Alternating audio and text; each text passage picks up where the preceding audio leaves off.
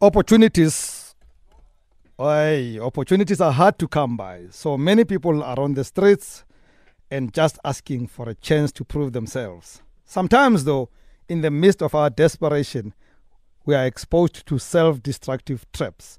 Sometimes we take on an opportunity that is above our ability to deliver, and that often ends up in disaster.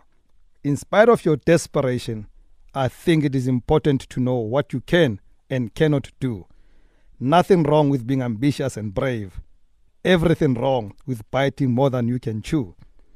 And this is not only about people at the bottom. I have seen and worked with people who have taken on management positions they are not equipped for. The result is always a disaster. Someone is bound to lose, and most likely it is you. And that is my closing comment. From me, Rems Mabote, good night and God bless.